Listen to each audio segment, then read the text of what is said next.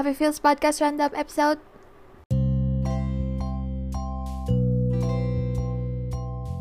Hello and welcome sa episode 5. Tama ba? Episode 5 na ba?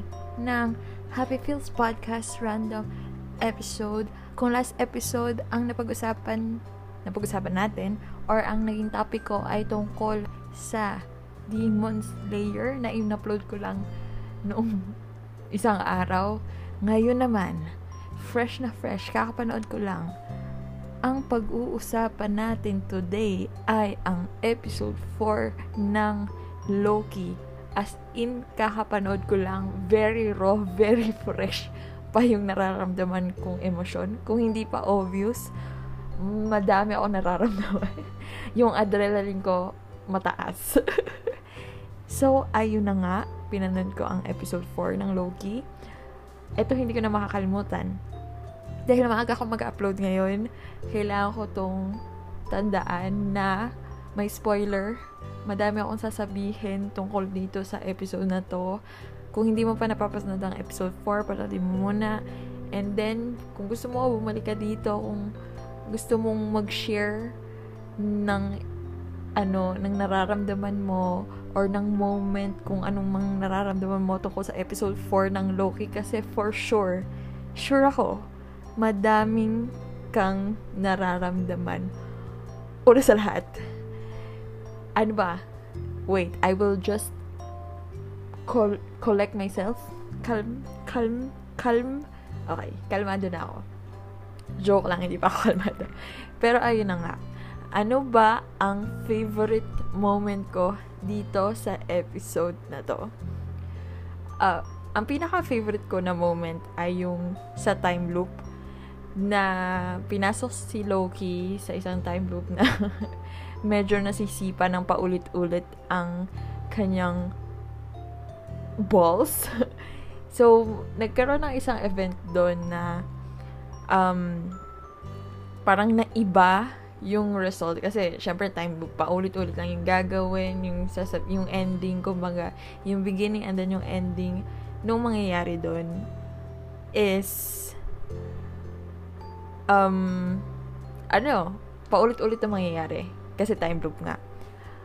So once one time or yung by the end of that time loop nag nag-iba ng ng kumbaga tactic si Loki imbes na nag ano anong tawag doon? Nag, naging sarcastic siya or whatever kay Sif. Naging honest siya. Naging parang mini therapy session na um, naging open siya sa feelings niya. And through that yung umamin siya narcissistic siya umamin siya na ayaw niyang maging alone. He's just scared of being alone. And then from there, nag-iba yung result dun sa time loop. Which, parang from there, from yung understanding mo dun sa event na yon maiintindihan mo yung nangyari dun sa previous mga a few minutes ago dun sa episode na yung may isang branch reality tas nag tas wala naman silang ginawa si Sylvie at si Loki. Naghintay lang sila ng pagguho ng mundo at naghawakan sila ng kamay pero nag-create sila ng isang malaking um, branch. So ngayon, ang sinabi ni Mobius ay um, sa sobrang narcissistic ni Loki na fall in love siya dun sa reincarnation niya. Pero para para sa akin kasi, parang beyond that, dito kasi this time, yung Loki na ngayon, naging willing na siya na maging honest. Naging, nun, dun sa time na nag-create sila ng branching out, naging honest si Loki kay Sylvie, naging, baga, vulnerable, which is very rare para kay Loki, di ba? More on, lagi niyang tinatago kung ano yung feelings niya. Pero ngayon, naging vulnerable siya, naging honest siya, and, you know, nagkaroon siya ng feelings, the fact na nagkaroon siya ng concern or feelings for another person, yun mismo, not necessarily love, yung parang gusto niyang makipagtulungan. Uh, genuinely siyang nalungkot para sa kinahinatnan or kakahinatnan nila ni Sylvie. Yun pa lang, yung change of heart na yon ni Loki, yun na yung nag-create nung branching out nung timeline. So, y- dun pa lang, dun sa thought na yun, medyo ang masaya siyang isipin kung ano pa ang posibilidad na in the bigger Marvel Cinematic Universe, paano pa nila yun gagamitin? Malamang gagamitin nila yun sa Multiverse of Madness, pero to what extent nila gagamitin yun, yung idea na yun, that just one change of heart, kaya na mag-create ng alternative timeline. So, yon that is exciting for me. And, uh, yung overall, di ba, na rebellion sa loob ng TVA, though medyo disappointing kasi nagkaroon ng mini ASMR dun sa kung anumang ginagawa ng timekeepers na robot lang pala, na fake lang pala sila. So, medyo, in a way, um, anticlimactic, but then, bakit kasi sila nag-uusap doon? Sana. Lumabas muna sila or make sure nila na ano, very dead na yung mga kasama nila sa kwarto. Ayan, tuloy. Na prone si Loki. So, gusto ko sanang ibalik nyo yung 3 minutes. Ilang minutes. Yung buong af, buong credit inintay namin. Hindi kami nag-skip. Yung buong yon yung buong duration doon nanalungkot kami kasi wala na nga si Mobius, pinatay na. Wala din si Loki, pinatay din. Bakit yan? Pero ayun, syempre, si Loki yon So, parang it's an inside joke siya na lagi siyang buhay. Pero, buhay pa rin siya. Sanay na siyang mamatay. Sa lahat ng Marvel character, si Loki, ang pinakasanay mamatay sa lahat. Pero, ayun na nga. Ayun. Ano pa bang ang favorite moment ko dun? Nakakatawa yung moment na bumalik sila dun sa maulan na lugar na sa may supermall um, Rocks Mart. Tapos, hindi, nung pinakita ni Sylvie yung memories ni um, B15, hinawakan lang siya. Tapos, parang nag-emote-emote lang dun si B15. So, medyo nalungkot lang ako for B15 kasi hindi man lang siya binigyan ng um, ano ba, ng moment na i-relieve man lang yung past niya. Uh, wala lang. parang nag-emote-emote lang siya, wala man lang flashback or whatever, kahit man lang montage, hindi binigyan si B15. Pero, that was a dramatic moment. Under the rain pa talaga sila nag nagpakitaan ng alaala. Ganyan. Tapos, ano po? Totoo kayang patay na si Mobius kung si Loki buhay pa? Si Mobius kaya buhay pa?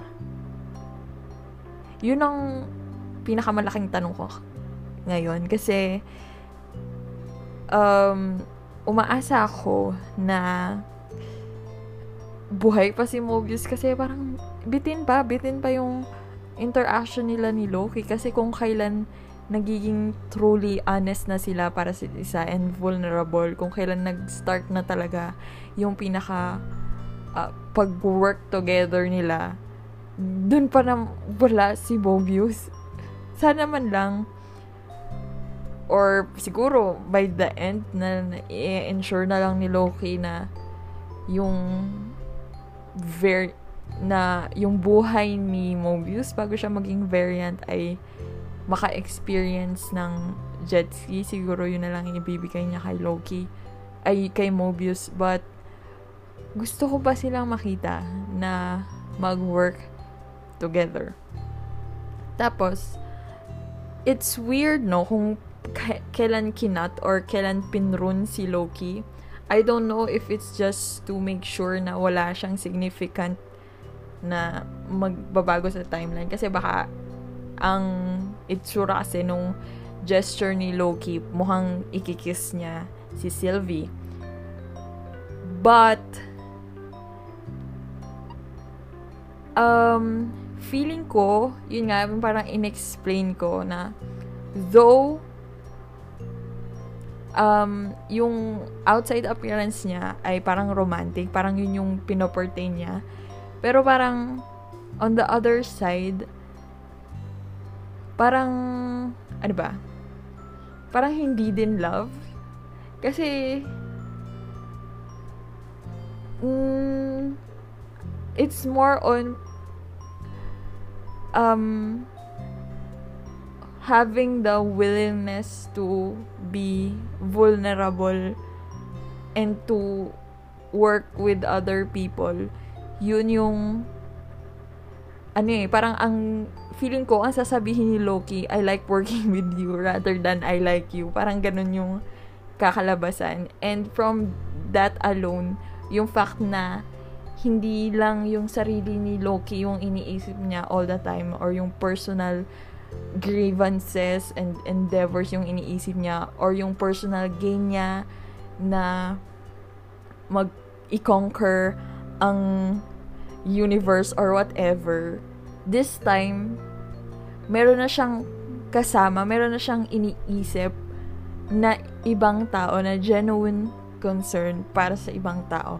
though medyo magkakaroon ng conflict no na kung iisipin nyo yung sa Thor Ragnarok or yung sa umpisa ng Infinity War, naging ganun din si Loki. Nag-act siya na hindi sa character niya, pero hindi naman nag-create or hindi natin alam, hindi naman nag-create ng alternative line, timeline. Pero iniisip ko rin, kasi siguro yung, yung, yung Loki, dito sa Loki na series, ay 2012 Loki, So, hindi pa siguro niya time na mag-develop ng ganong feelings kasi made-develop lang yung mga ganong feelings niya during Thor Ragnarok, I guess. So, in a way, naging variant yung feelings ni Loki. Kasi, hindi pa yun yung tamang oras. Siguro, I'm not sure. I'm just rambling on the spot. hindi ko to ni notes. Pero, ayun na nga. At finally, syempre naman, hindi natin pwedeng hindi pag-usapan ang after credit scene na na nagising si Loki. Akala ko nasa purgatory na siya, char. Pero, hindi. Nasa isa siyang timeline na may ongoing apocalypse at nagising siya with um, I think, four Lokis. Yung batang Loki, yung um, parang warrior na Loki, and then yung old Loki, and then yung merong alligator.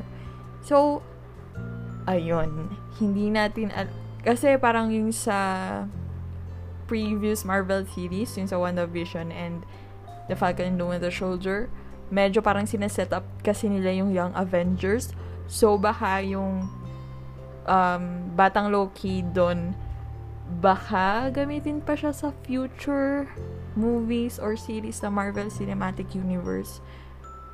So, if may mamamatay na Loki doon, baka hindi yung Batang Loki. Yun ang aking um, theory. Theory. Ano ba yan? Theory. At, ay, rating pa pala.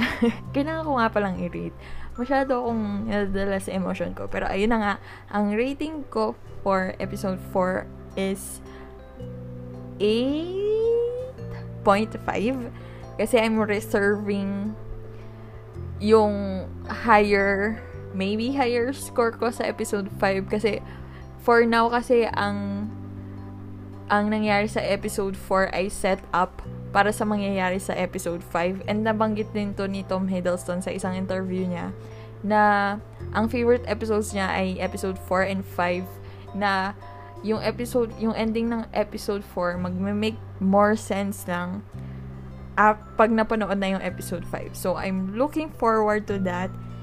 And, grabe, last two episodes na lang for Loki.